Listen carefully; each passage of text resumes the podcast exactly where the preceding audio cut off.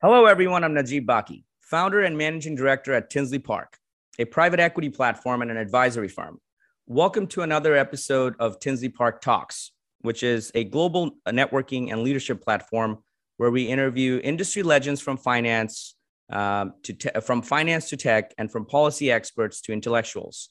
In these digital interviews, we discuss great ideas around investing, entrepreneurship, solving complex problems, and all other lessons of life. Today's episode is um, on negotiations.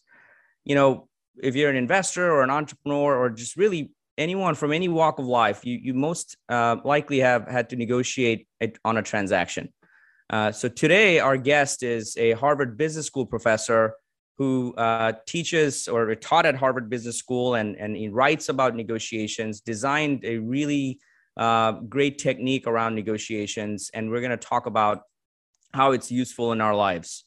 Uh, so let me introduce you, David Lax. He's uh, David Lax is a friend. David Lax studied math, statistics, and social science at Princeton, uh, Stanford, and Harvard, where he received a PhD in statistics and began his professional career as a professor at Harvard Business School, where he taught HBS's first course solely on negotiation and co founded HBS's first executive course on negotiation.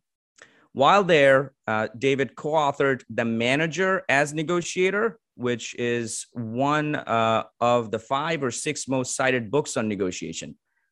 He took a leave of absence from HBS to uh, work as an investment banker at a firm that specialized in the restructurings of companies in highly unionized industries, and then worked for five years for a New York family office analyzing and negotiating private equity and venture capital investments, and working with portfolio companies.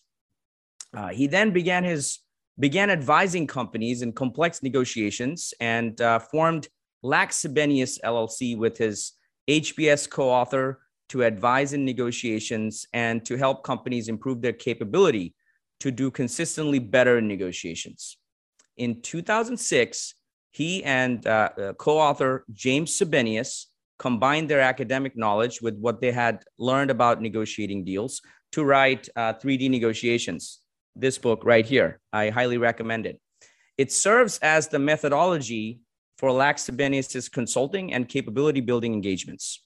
Uh, in addition to running Lax Sebenius, uh, David writes articles, teaches occasional executive education programs at Harvard, uh, does pro bono projects. For example, he, you know, this is no big deal. Check this out he worked with the Carter Center to help end the civil war in Nepal and later set up a program to train senior congressional staffers to reach agreements across party lines. And uh, he also co founds Entrepreneurial Ventures. Um, and uh, his latest venture is called Riva, which uses AI to assist coaches in uh, helping job candidates negotiate their job offers. Um, David is a very important guest uh, and a good friend. I am I'm very excited to have David on the show. David, welcome. You have to unmute. Thank, thanks, Najeeb. Delighted to be here. Should be a lot of fun. So, David, you're originally from uh, Massachusetts, but you're you're visiting Florida. Uh, I take it, yeah. right? Yes. That your that's your view. Is that is that what you're actually looking yeah. at in front of you, right? Yes, that is uh, that is um, the view of uh, the, the, out of my office here in, in a house in uh, Sanibel Island, Florida. So, although I live in Massachusetts, I go to nice places when the weather is not as much fun in Massachusetts. For sure. No, I you're very lucky to be in Florida right now. It's it's really cold in other parts of the country. I'm I'm sure in Massachusetts too right now. Yes. So, David, um, tell us about your upbringing. How um, what events shaped your life and you know and you know kind of how did your academic journey take you where you are today? Sure. So uh, i come from a very academic family. My father was a brilliant theoretical physicist and my mother uh, has a phd in romance languages and so taught spanish literature um, for earlier in her in her career.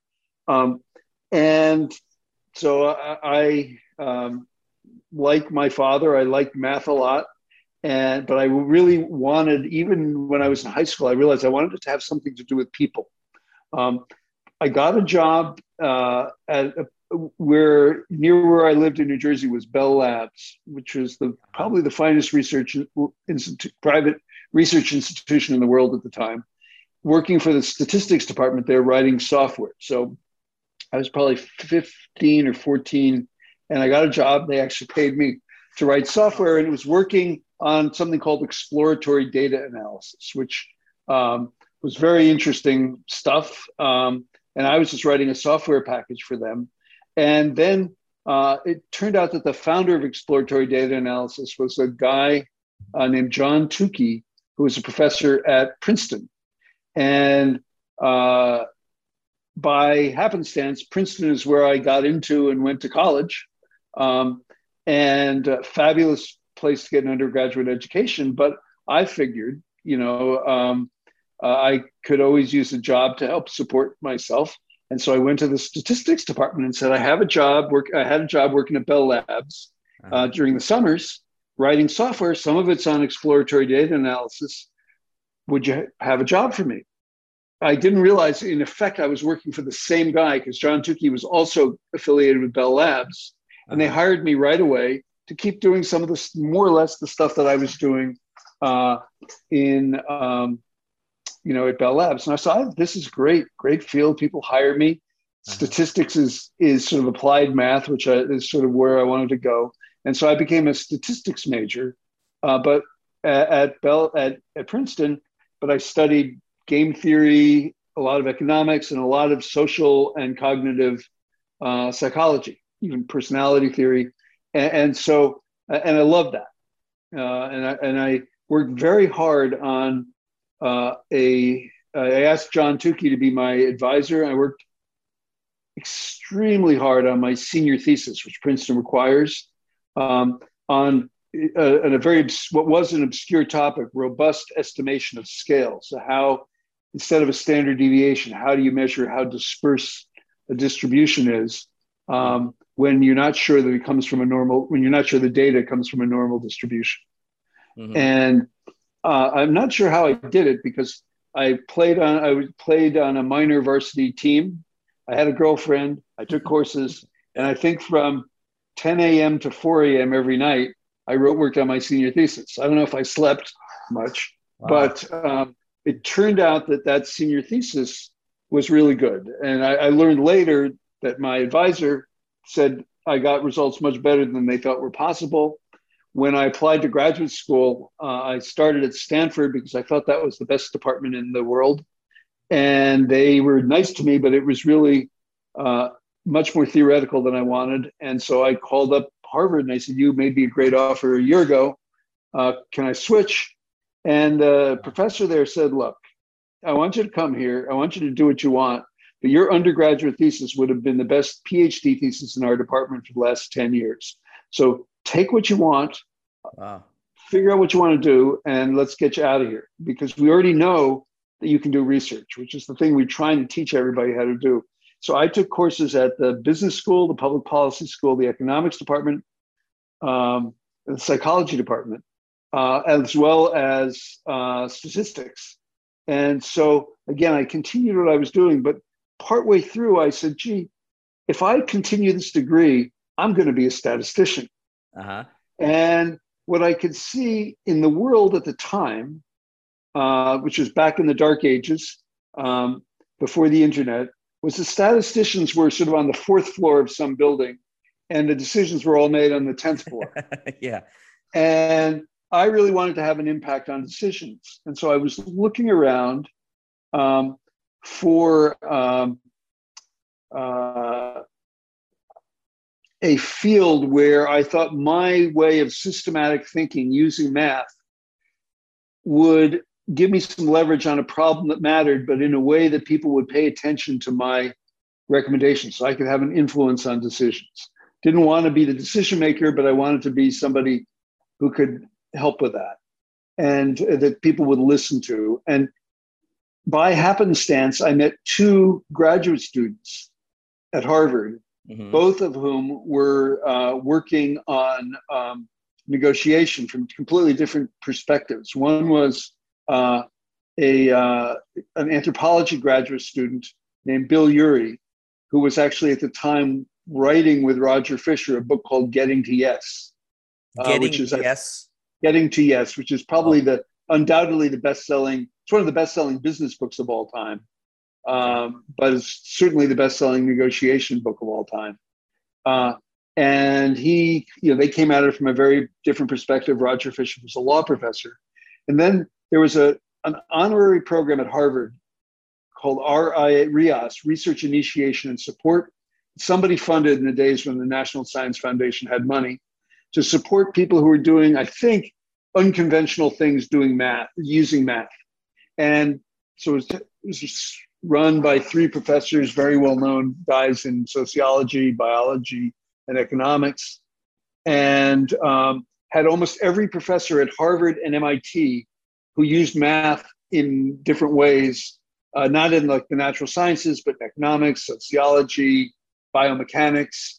Um, and then you became a fellow of RIAS, they gave me an office next to some guy who was named Jim Sebenius, and he had just come back from the State Department and was working on trying to think about how to use economics to think about negotiation, complex negotiations. Mm-hmm. And so, as I started to talk to him and to Bill Ury, I said, "This is a great field."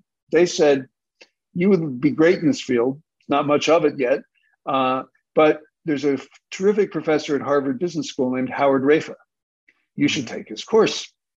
Howard was also a statistician by training, but had, you know, decision trees. He invented decision mm-hmm. trees. Oh wow! Um, okay. And you know, the book he wrote a book on decision analysis. Very influential guy, incredibly smart, lovely man. So I took his course, and partway through there was a case that came up about um, uh, it's about coal mining in Papua New Guinea. And he did a little decision tree, and he said, and the, and the, the, the trick with the coal with the copper mining is you you know you say what country should I enter? Once you enter, um, you dig a five and you make a deal with the company for how much country for your tax, how much right. you're going to pay tax, and then you you spend five hundred million dollars digging a hole in the ground. And then the country comes back to you and says, we want to renegotiate your tax regime. And so Howard put that up, which is with some probability they renegotiate. That's a branch on the tree, with some probability they don't. And he said that's a risk. So when you negotiate your original deal with the country, you need to charge a risk premium. You charge something for the risk that they'll renegotiate. So I put up my hand, not having ever taken a business school course, and said, you know, Professor Raiffa, you know, I agree with I agree entirely with what's on your decision tree, except so I think your analysis is 100% correct, but your conclusion is 100% wrong. Oh, you said that? And wow. yes, I didn't realize that you weren't supposed to say that in business school uh, uh, things. But what I pointed out to him was that the probability of renegotiation was actually a function of copper price. And so, what you should actually be doing is charging lower tax rates when copper prices are high and higher tax, it'd be paying higher, lower tax rates when copper price, uh, sorry, higher tax rates when copper prices are high, lower ones when they're low. So your risk profile is better, but you don't stimulate, you, you're always paying a little bit more when prices are high. So you don't stimulate the, you reduce the probability of renegotiation. So that was my first published paper in negotiation. Then uh, I wrote, uh, instead of a final exam, I wrote a paper that also got published. And so I said, this is an easy field. Nobody knows anything. Uh, and I can see that if I can get good at it, I can give advice to people. And so that's how I entered the field with my friends Ury and Sebenius. Uh, and then taking, and as Howard Raiffa hired me to be a professor at Harvard Business School. So that's the journey, you know, and the fact that I did math and statistics was and structured reasoning was part of what got me there. Uh-huh. Um, and uh, you know the fact that it was sort of a new field and people didn't know anything would seem very promising. That is uh, pretty uh, and, cool. Yeah, and I've loved doing it. You uh, so my that was going to be my question. How did a statistician turn into a negotiator? I guess yeah. you became more of a professional negotiator or, or a person uh, that focused on negotiation right. in your career. Can you tell us a little bit about sure. the Harvard journey and then also outside of Harvard a sure. little bit? So at Harvard, so at Harvard Business School, what Sebenius and I did was set up something called the negotiation roundtable. And we said, there's, you know, psychologists and economists and game theorists and some other political scientists who work on negotiation, but most of them work on these idealized negotiations. You know, two parties, one issue, and then you try to work out, you know, depending on who knows what information, you work out the Nash equilibrium, and that's supposedly the outcome of the negotiation. Real, real life doesn't seem that way, and in fact, it's much more complex. Sure. And so, what we did is we analyzed uh, Harvard Business School, Kennedy School, other schools cases that seemed to involve negotiation. We tried to understand them and build a framework for thinking about them that extended well beyond what you got from game theory or psychology or even decision analysis. Um, and we were also looking at internal negotiations. One of the things we understood was that as we looked at these cases, that it was often harder to reach negotiation agreement internally than externally when you're doing a deal. That the internal negotiations needed to be synchronized with the external ones. And so we thought about how to think about being a manager in an organization as somebody who is dealing with a bunch of interlinked negotiations for what you need to accomplish, for what resources you have. Then you're negotiating with people to execute on your behalf who are right. having that same negotiation with you. And so after looking at hundreds of cases, and we would call and invite people in who are involved in negotiations in the world, and everybody wants to come to, to Harvard to talk. So right. they would just they would be willing to come, and we would ask them. We'd sort of grill them on, okay, here's the negotiation. Why did you do this? What happened, etc. Uh, we wrote the managers negotiate, um, which is actually a, I have to say a terrific book, but will uh, and is still in use quite a bit uh, in uh, business schools and public policy schools. Um, although I, I, think it's it's not the easiest reading book, and will um, if insomnia is a problem, buy the book. Um, but it's really very thorough and analytical. Um, and uh, I, think it's cited all the time because we introduced a lot of some interesting ideas. I don't know that people actually read, who cite it actually read the book. They just know that we got some of the basic ideas laid out clearly. Right. Um, but so that was, and then I decided that what I wanted to do thereafter. So after I'd studied all these negotiations, and we get called for advice a little bit, but we didn't.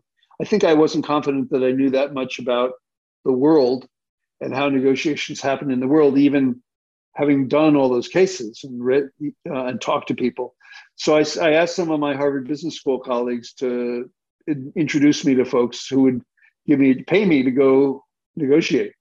Mm-hmm. And so uh, one of my colleagues, Howard Stevenson, introduced me to somebody who ran a little investment bank that was focused on heavily unionized industries like uh, airlines and railroads and food and commercial service and things like that. Sure. And um, and so uh, he said, you know, he said, "You're a bright guy. You can um, come work with me, and you'll figure it out, and then you'll take the smaller clients, so I can concentrate on the bigger ones." That sounds fine. Mm-hmm. Um, I did learn a lot from him. He was a complicated guy. And I, you know, at the end of a year, I, I decided that it was, he was, it felt like he was a little threatened by me, even though I was in his firm working for him. And right. so I, I got a job uh, with a wealthy it's Canadian family. They had a New York investment arm. Sure. And basically, for five years or so, analyzed deals, negotiated them, sat on the boards of the companies we bought or invested in. Um, and there, you know, what I would call what they did was sort of private equity without a explicit uh, strategy or mandate. So sure. what we really did was anywhere in the capital structure, if we could find get excess risk-adjusted returns at any point in the capital structure, we would invest, and then we typically finance that out. Uh, and that was the kind of deal we did. Um, and so you analyze a lot of deals to uh, um, to do a few, which was fine. And um, so, and we, you know, we, they range from smaller venture capital like deals to, you know, I worked on the buyout of the largest company in Israel, which oh. we didn't buy. Uh, and I'm my advice was don't do it. Um, but uh, you know, I was in the portrait picture on the front page or on the business page of the Jerusalem Post as an evil capitalist, um, and uh, yeah, um, because we were looking at privatizing the biggest company in Israel. Oh, um, in, in any case, which other people did and did very well with, but I don't think my the family I work for would have been able to have the political pull to mm. do some of the things that were needed. In any case, so that that was where I made the transition, and then I said, um, uh, you know, so that I start. I had now six years of experience, and I then said, what do I want to do with next with my life? Mm-hmm. And the answer was not go back to being a full time professor. Mm-hmm. I, in fact, not working for anybody. I got a job from another very wealthy family, job offer, and I decided that I would just not work for anybody again, and. I have not. Um, and but what I did is say, you know, I I like working with the smaller companies, and I like giving advice, and so I would do half my life, um, half my time would be spent uh, advising companies in bigger companies in negotiation who could pay me hopefully a lot of money and then I would either and then I would help people start or build small companies. Mm-hmm. Uh, and, and, I did that. Um, you know, so we started advising and working with um, big clients. Diageo started as Guinness, Royal Dutch Shell, um, American Express. You know, some big companies hired us uh, for help of different kinds. And then I brought my partner, my co-author Sebenius, into the company, we formed Lax Sebenius. But I started it on my own first, and then I helped raise money for and you know facilitate the the, the business of a company that did tertiary, you know, uh, waste management, you know, like sewage, sort of secondary and tertiary treatment. Mm-hmm. Um, and then that company got sold. Then I helped start a quantitative hedge fund. So, David, what led you to write your second book, The 3D Negotiation? That's a good question. Since my most of my life at that point was spent advising companies in negotiations, my colleague Sebenius had actually worked with Pete Peterson and Steve Schwartzman as they founded Blackstone. He spent right. six years or eight years at Blackstone before going back to Harvard to accept a tenured professorship. Um, and uh, but one of the things that both Sebenius and I saw was that all of the books on negotiation, and to a large extent ours, missed something very important. Um, so when we were writing Manager as Negotiator, we said, should we have a party, a chapter on parties? And we said, no, everybody knows who the parties are to a negotiation. Having spent six plus years, you know, six years negotiating deals and then a number of years advising in deals, what we came to understand was that the setup of the negotiation, who the parties are, what they think is at stake, what they think will happen if there's no agreement, those are often choice variables.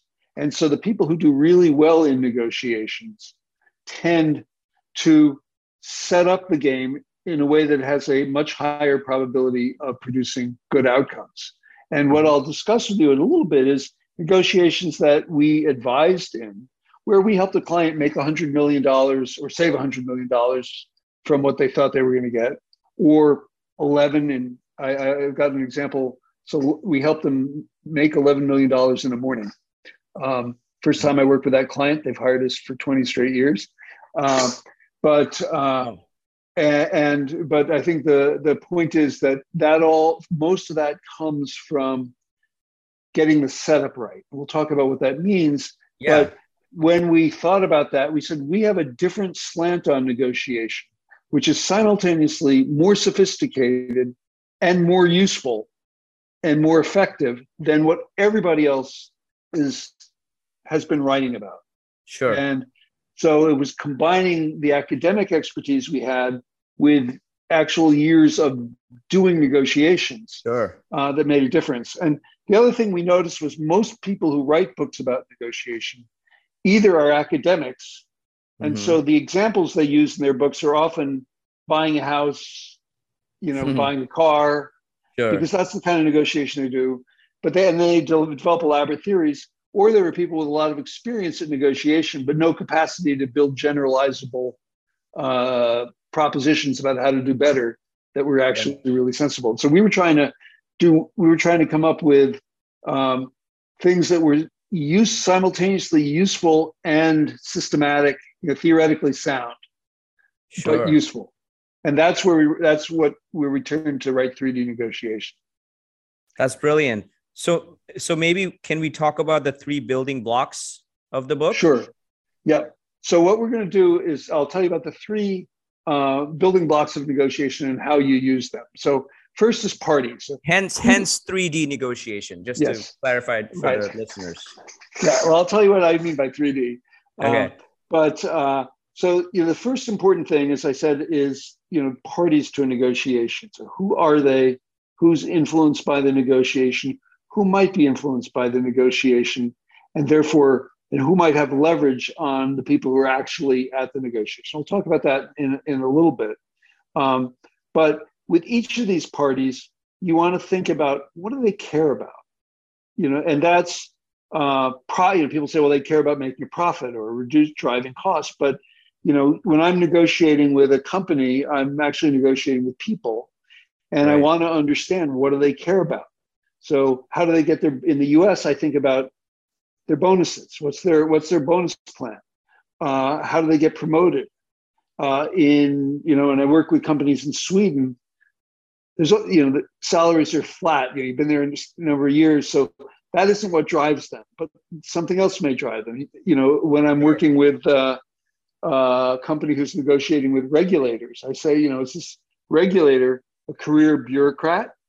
In which case they care about having things be the same as before, or are they a politician on the rise? In which case they want to put their stamp on something new and different. So I hmm. really want to understand what they care about and what matters to them. And those, those are their interests. And some of those things are economic, like I want to get paid more, but some of them are non economic. I want prestige from this, I want to get credit. Right. Um, I want this to look like a good deal.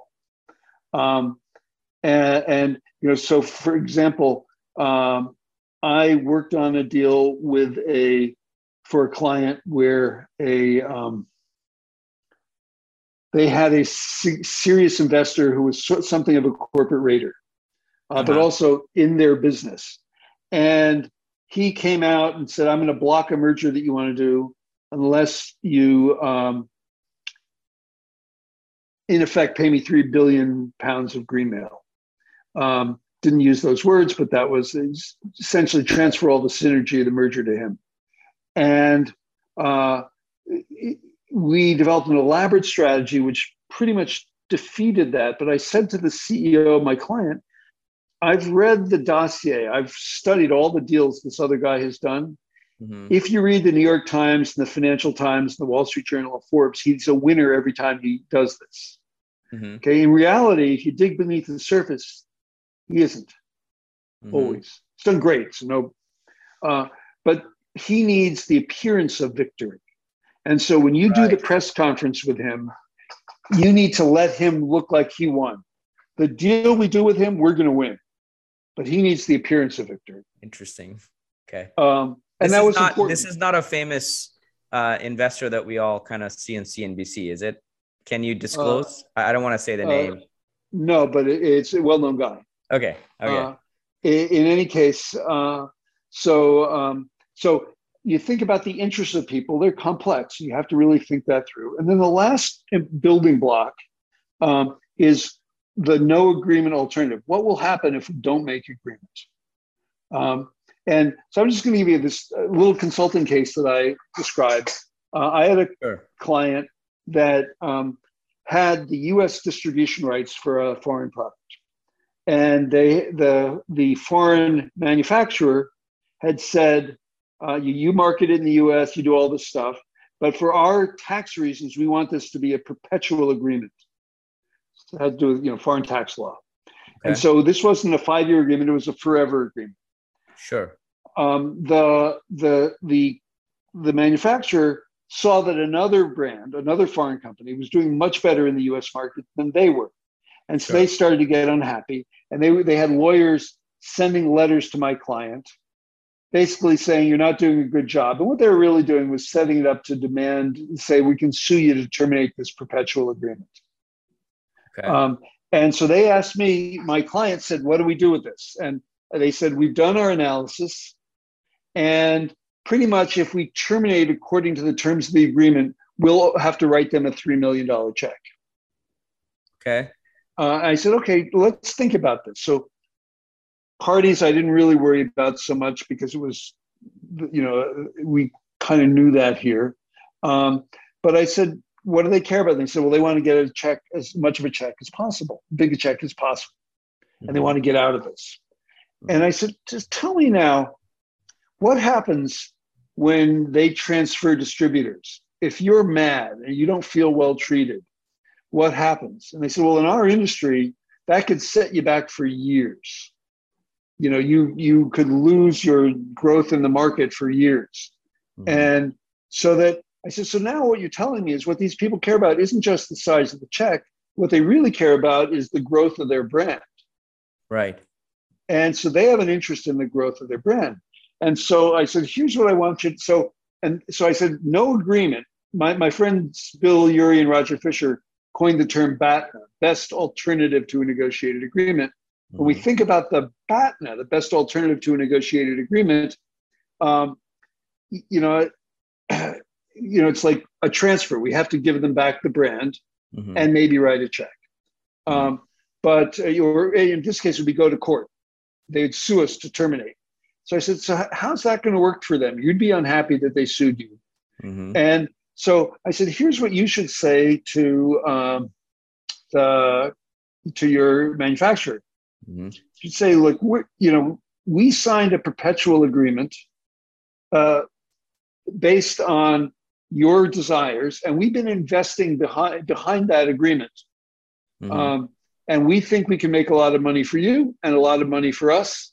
And in effect, and I asked my client to come up with the biggest amount of profit that they thought they would make from this customer that they could justify with a straight face.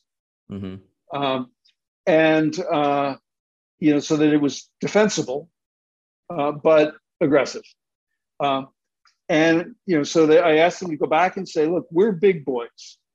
We understand you're unhappy with us. Maybe you don't want us to be your distributor anymore. But right. we invested on behalf of this relationship for you know for the future, and so we're more than happy to. Uh, uh, we're, we're more than happy to terminate the relationship as long as you compensate us for lost profits for the investments we made you know, in the anticipated profits, which was about $15 million. And uh, the other side was sort of taken aback because they were expecting to get a check. Was that not up, the what was that fifteen million dollar initial investment uh, not in the agreement or the clause? No, the, no. the fifteen million dollars was anticipated profit uh, that they would get from this relationship, and I think that was the number. Anyway, at the end of the day, the client, instead of paying $3 million, got a check uh, for $8 million. So net swing of $11 million. Basically, it was a half day of me working with the basic building blocks of negotiation. What, who are the parties? What are their interests? What's their BATNA? And then explaining to them, you know, if you sue us, you're going to have bad transitions. It's right. going to cost you way more than that because right you know somebody who gets sued probably isn't going to naturally transfer over in, best, in the best way um, the brand. Right. And so that simple you know with those just the parties interest batna thinking about it seriously and then translating it into you know the right tactics produced um, a pretty attractive outcome. As i said that company has hired us over the years, the last 20 years, when when they have complex or messy negotiations, they mm-hmm. keep calling. Uh, and I, we've made them hundreds of millions of dollars. Did, um, did, this client do any more business with this foreign manufacturer after this? Well, no, because they switched. They switched. They, you know, they, they, that was they right. terminated the agreement. They, they said instead of terminating, they just said, "Okay, we'll let you go." Right. You know, with this with our termination agreement. So no, they didn't. Um, and wouldn't have anticipated. Uh, in, in any case, so that's really the building blocks for 3D negotiation. And so now you said, let me tell you what 3D, you know, what 3D negotiation Yeah. is. Okay. What? It, yeah. How did you So- coin that? So, so most people, when they think about negotiation, they imagine two people or a few people at a table, Right. and it's about interpersonal communication and tactics and reading body language and things like that. Right. Okay. We think of that as the first dimension, which we'll call tactics. That's necess- almost always necessary to do well. I mean, you don't, if I insult you, or, you know, there's a great example of some American company that engineering firm that brought a proposal to Saudi Arabia for some big uh, uh, engineering construction job in a pigskin binder. Um, Mhm. wow. Okay. doesn't work very Yeah. well in Saudi No. Arabia. They got thrown out of the country. That's a cultural faux pas right there. right. Yeah. And so you need to get the tactics and the interpersonal communication right. Um, but that's that's the, what people think of, uh, and we call that the first dimension. It's important, but not where you get most of the leverage in negotiation. Mhm. Our colleagues at Harvard in the 80s, the guys who wrote Getting to Yes, uh, observed something that you know they had an epiphany, which was the world isn't zero sum. Mhm. and that in fact I could give you things that are highly valuable to you in return for things uh, that are highly valuable to you but low cost for me to give. It makes you happy in Mhm. return for something that's highly valuable to me but low cost for you to give. So Mhm. both of us will be better off. The pie will be bigger. We think about that as you know designing deals to create value, and there's a lot of ways to do that. So it's not just low value. Um, there's you know if you're have a high discount rate and i have a low one we get you more of the early profits i get the later profits Mhm. um, if you're scared of certain risks that i'm not scared of i can take them in return for you taking other risks or paying me more there's a variety or in the deal that i described to you uh, about the uh, corporate raider who liked to Right. look like a winner Right. we traded substance of the deal for appearance of the deal. Uh, he valued appearance, we valued substance. So there's a lot of ways to make the pie bigger if you think creatively about that. And we actually have an entire book, two book chapters on that. Um, uh, so, uh, and, and we think that people do that. Good negotiators do that pretty well, but not systematically. And so that level of negotiation, which is almost an analytical exercise away from the table. What, you know, after I understand what you care about, how you value time, how you value risk, things like that, I, you know, uh, almost a third party could construct a value claiming deal, value creating deal. We call that deal design. Got it. So is is setup different than deal design? Yes. So the third So- dimension is what we So call setup. the, so why does setup matter? You already Okay. know who the parties are. Why why isn't uh, negotiation all about right. tactics? Well, as I said, part of what uh, we discovered in actually studying negotiations and doing them was that um, you don't know who the parties are. I'll give you uh, an interesting story. Or, you know, p- the parties are often something you can choose. Mhm. Um, so uh, we, we read an article in, in the Wall Street Journal about a guy named Joe Batchel, who was a um, lawyer in New York. In his entire practice, he had a law firm just devoted to helping CEO candidates negotiate compensation from publicly traded companies or private equity owned companies. Mhm. And so he started, he had uh, people who read all the 10Ks so they know what everybody got paid and all the dimensions they got paid. Um, he had mathematicians who could value options packages. Um, and so int- firm uh, just specialized on that, specialized on that. And, and uh, we gave him a call and said, we'd love to talk with you and, um, you know, about what you, you know, what you do. And he told us this story. Um, and uh, basically, his client was a senior executive at a large chemical company who could see that the writing on the wall he wasn't going to become the CEO of the of that company. Mhm. And he had been approached by a smaller chemical company to become the CEO. So they'd made a short list, they'd interviewed him and some other people, and they'd selected him. And they were now going to negotiate. Um, and they set aside a weekend for that. because the guy was still on the job at his other company. Uh, but before that, he prepared with Bachelder in terms of what he could get and so forth. Um, and uh, you know, and the, there are many, many, many different ways in which CEOs, get, uh, publicly traded companies, can get compensated. Sure. Um, and uh, they went through it, and then the they met with the company. The board of the company had uh, appointed the general counsel as the negotiator for the company. And the first day, Saturday, they went in, and the general counsel staked out the low side of reasonable. Mm-hmm. Uh, this Joe Bachelder laid out the high side of reasonable, and they went about uh, elaborating their positions and the justifications for them. Mm-hmm. And at the end of the day, the CEO candidate said to Joe, Gosh, that didn't go well. I mm-hmm. guess th- this job isn't going to happen. Mm-hmm. And Bachelder turned to him, you know, said, We got tomorrow, but just relax. You're going to get everything that you want. Wow. And the CEO candidate said, Wait a minute, isn't this guy knowledgeable? Uh, and Bachelder said, Yes, he is. Isn't he a faithful steward for the company's interest? Yes, he is. Um, isn't he uh, a, a, an able negotiator? he said, Yeah, he is. So mm-hmm. why do you think I'm going to get everything I want? And mm-hmm. Bachelder turned to him and said, Because he's going to work for you, and he knows that. Oh. And and so the point is that if you analyze carefully what the interests of the general counsel, the last thing in the world you want to do is enter the new employment relationship with your CEO pissed off at you that his salary and his options aren't package aren't good enough. Right. Um, and so that's the 1D tactical observation. Sure. Um, but Bachelder told us that something at the time 60% of public companies put in the general counsel or somebody else who worked at the company to do this negotiation.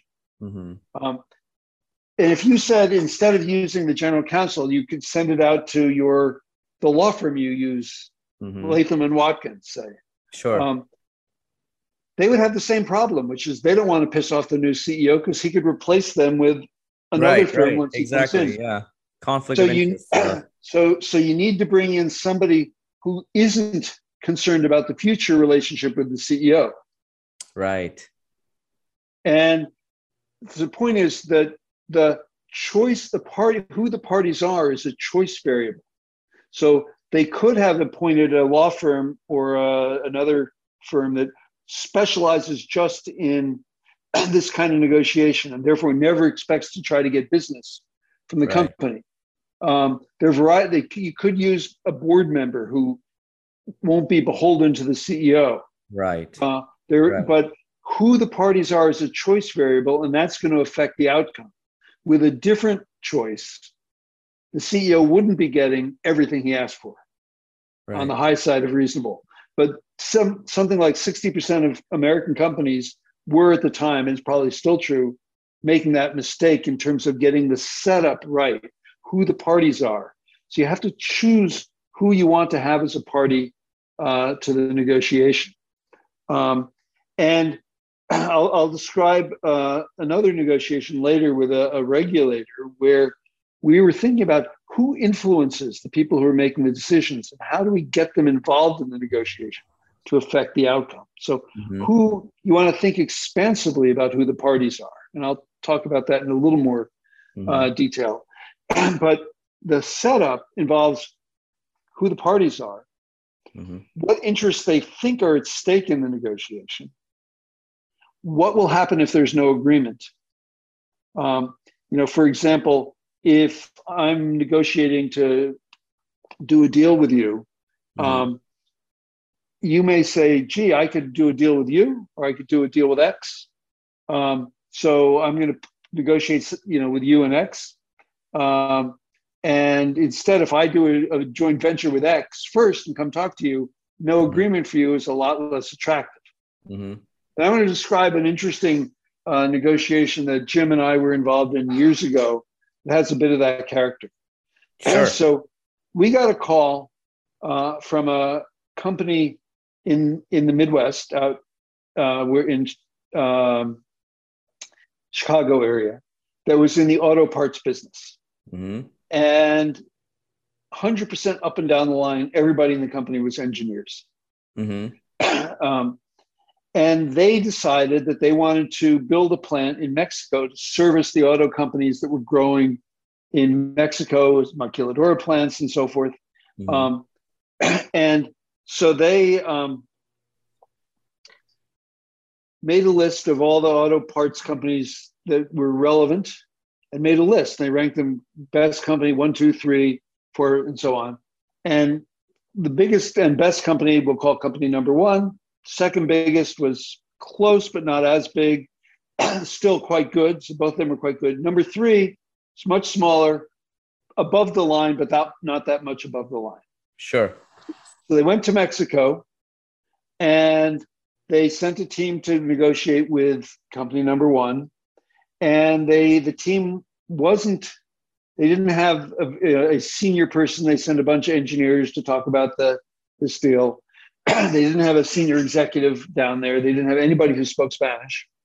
Right. And they found themselves waiting outside the CEO's door for several hours, which doesn't happen so much in Latin America now, but it did then sure.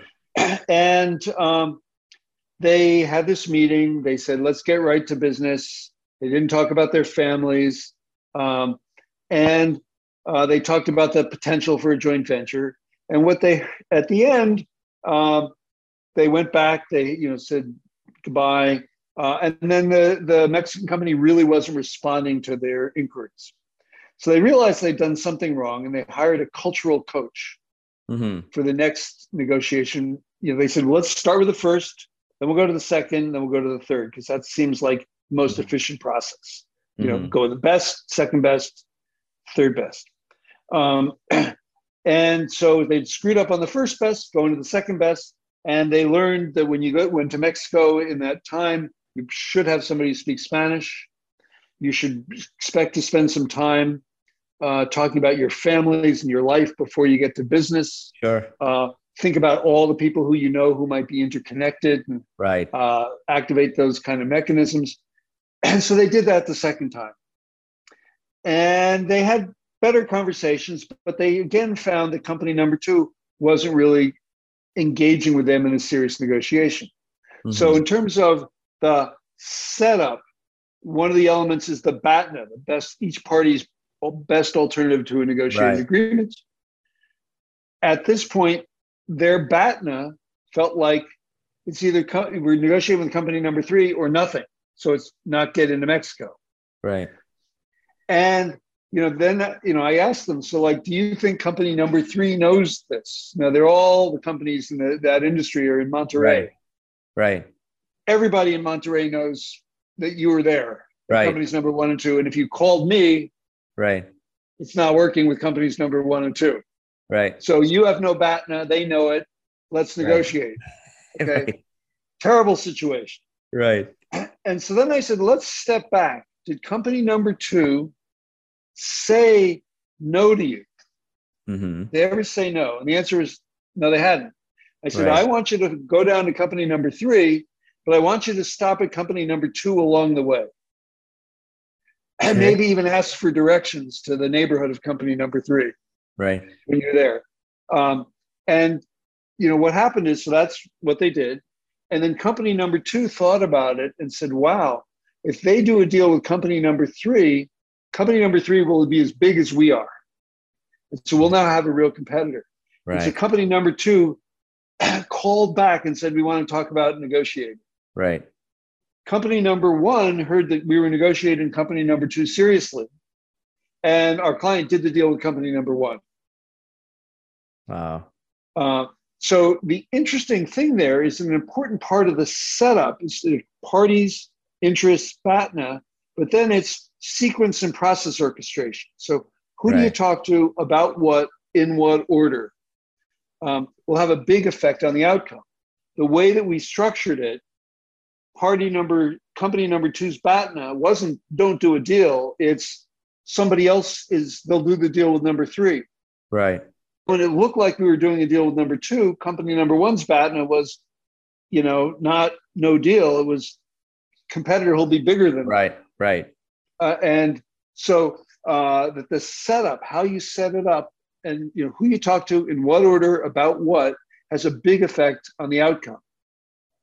Uh, and you know, it made that you know would have made them say yes to deals they might not have said yes to otherwise because of the way you structured it. Um, now, you could have also structured this deal so, like an investment bank selling a company, you're in one room at the law firm, you're in another, right. and you're in a third room, you know, and they go back and forth between them. So you could have right. done it instead of sequentially, you could have done it in parallel.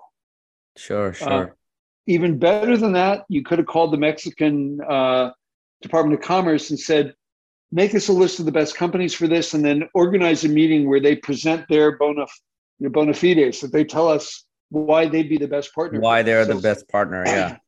Um, and so the point is that what's great engineering logic, you know, mm. best first might not be the best logic for how to do it. Right. If it's not the best, it's not the correct negotiating logic. And that how you set things up has a big effect on what the outcomes will be. Got it. And so the third dimension is getting this is the setup, getting the right parties talking about the right issue, in, you're facing the right set of interests, face feeling the right set of BATNAs or no agreement alternatives, and then with a sequence and process designed to drive it to good outcomes. And Brilliant. What we found was when we read the negotiation literatures, the academic literature, nobody talked about that, mm-hmm. the third dimension. Mm-hmm. And if you look at great negotiators, they do it. They are active in the third dimension. Henry Kissinger was a brilliant 3D negotiator, mm-hmm. focused on the third dimension. Bruce Wasserstein, who was uh, one the leading investment banker, I'd say, in the 80s. Right. Um, um, he was a masterful 3D negotiator. The Lazard uh, CEO. Oh yeah, he took over Lazard. Mm-hmm. He became CEO. He first was at First Boston, and I think he, uh, when I was looking for a job as an investment banker, mm-hmm. I talked with him. There, okay. the investment bank at First Boston was him and one other guy, Wasserstein. Um, and then uh, they formed Wasserstein Perella. Got and it. then that got bought by Allianz, I believe. And then he went to Lazard, and we have studied some of the negotiations that were involved in his taking control of Lazard, and it's brilliant 3D negotiation. So it's not that you know, great negotiators do this, but they do it intuitively, not systematically, which means mm-hmm. that they mm-hmm. miss it some of the time. But right. most people, most good negotiators don't.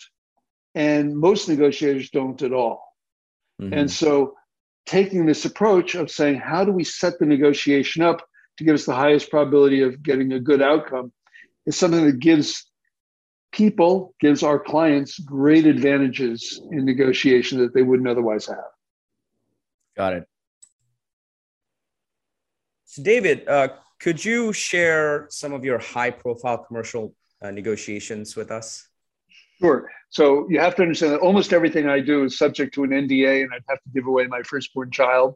Yes. Um, but there are two or three that my clients have talked about, and I'll describe a couple. One was a negotiation between Guinness, um, uh, which was our client. They they'd offered to made an agreement to merge with Grand Metropolitan to form effectively the largest liquor company in the world. Mm-hmm. Uh, Bernard Arnault of LVMH, LVMH was a 21% shareholder of Guinness, said, I'm going to block this merger unless you um,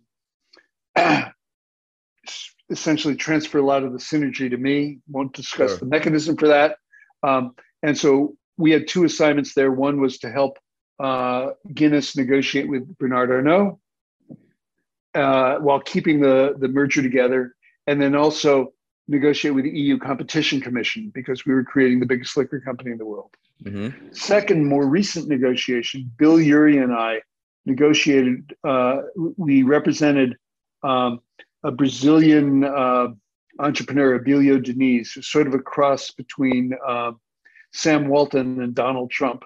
Oh, really? Uh, yeah, very colorful character who uh, had created the biggest re- the biggest food retailer in Brazil, also the biggest employer in Brazil, and it okay. sold first 49% of it and then 2% of it to a French food retailer uh, called Casino, run by a um, French billionaire named uh, Jean Charles Naouri, brilliant guy. mm-hmm. and as far as I could tell, um, and they were fighting, and they we were in lawsuits over how to you know how control was going to pass over. There were lawsuits in the EU, lawsuits in Brazil, maybe in the United States, mm-hmm. um, and uh, you know, Casino had a history of doing this kind of creeping transaction, and then alleging fraud or alleging bad behavior on the part of the seller and trying to get the last 49% at uh, a discount. Um, and so we actually negotiated that deal uh, on behalf of uh, Abilio because mm-hmm. he was just so emotionally wound up that he couldn't almost stay in the same room as the people he right. was negotiating with. And we ended up with uh, Baron David de Rothschild as the representative of uh, Casino. And so we sure. negotiated with him uh, for the most part. And so that's another high profile deal that our involvement was actually uh, publicly disclosable. Sure. So we're almost uh, nearing the end here, but I'd like to ask you about the human behavioral side of negotiations. We talked about the tactical stuff and the designs, the 3Ds. What about some of the human elements, the holistic sure. Stuff? So, you know, again, as I said, very important, you know, typically to get the interpersonal part of it right. It's necessary, but it's not sufficient. It's not what saves you $100 million sure. when you're negotiating a deal, but it can blow a deal. Right. Uh, you know, I give you the you know, pigskin example.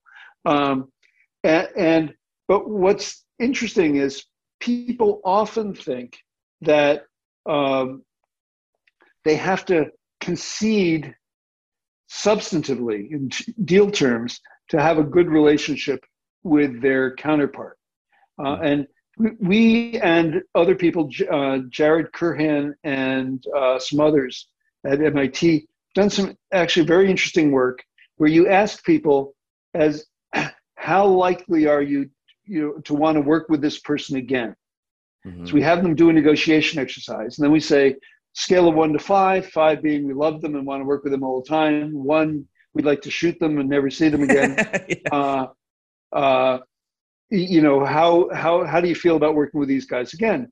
And then what right. you discover is that except for people who are completely squeezed to their BATNA, mm-hmm. um, there's effectively no correlation between the substantive outcome, mm-hmm. who, who did well, better, or worse in the negotiations, mm-hmm. and how likely they want to work with you again. Mm-hmm. And then if you look at it, you discover that what matters is um, two or three things. But did they, you know, did they listen to me? Did they mm-hmm. ask questions? Were they mm-hmm. empathetic? There's a very different, great difference between empathetic. Uh, you can be empathetic and assertive. You can say, "Let me understand what you care about. Let me make sure I understand." And so, behaviorally, a very important part of negotiation is genuinely being interested in trying to understand the situation of the other side, their constraints, um, and their interests and how they think about the world, um, and being respectful in terms of how you speak to them, um, and not insult them gratuitously, which people right. do all the time.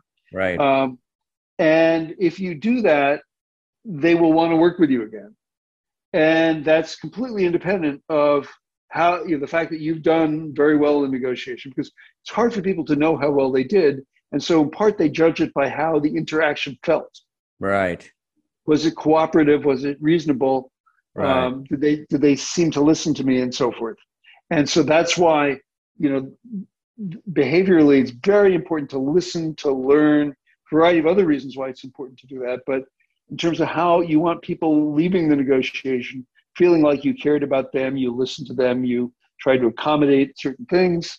And uh, so, very important to make sure that that's something you do and you treat people with respect. You know, seems not a difficult thing to ask, but people often don't do it. Right. No, thank you for that advice coming from you. Um, I think the viewers would uh, would benefit from that. I, I agree.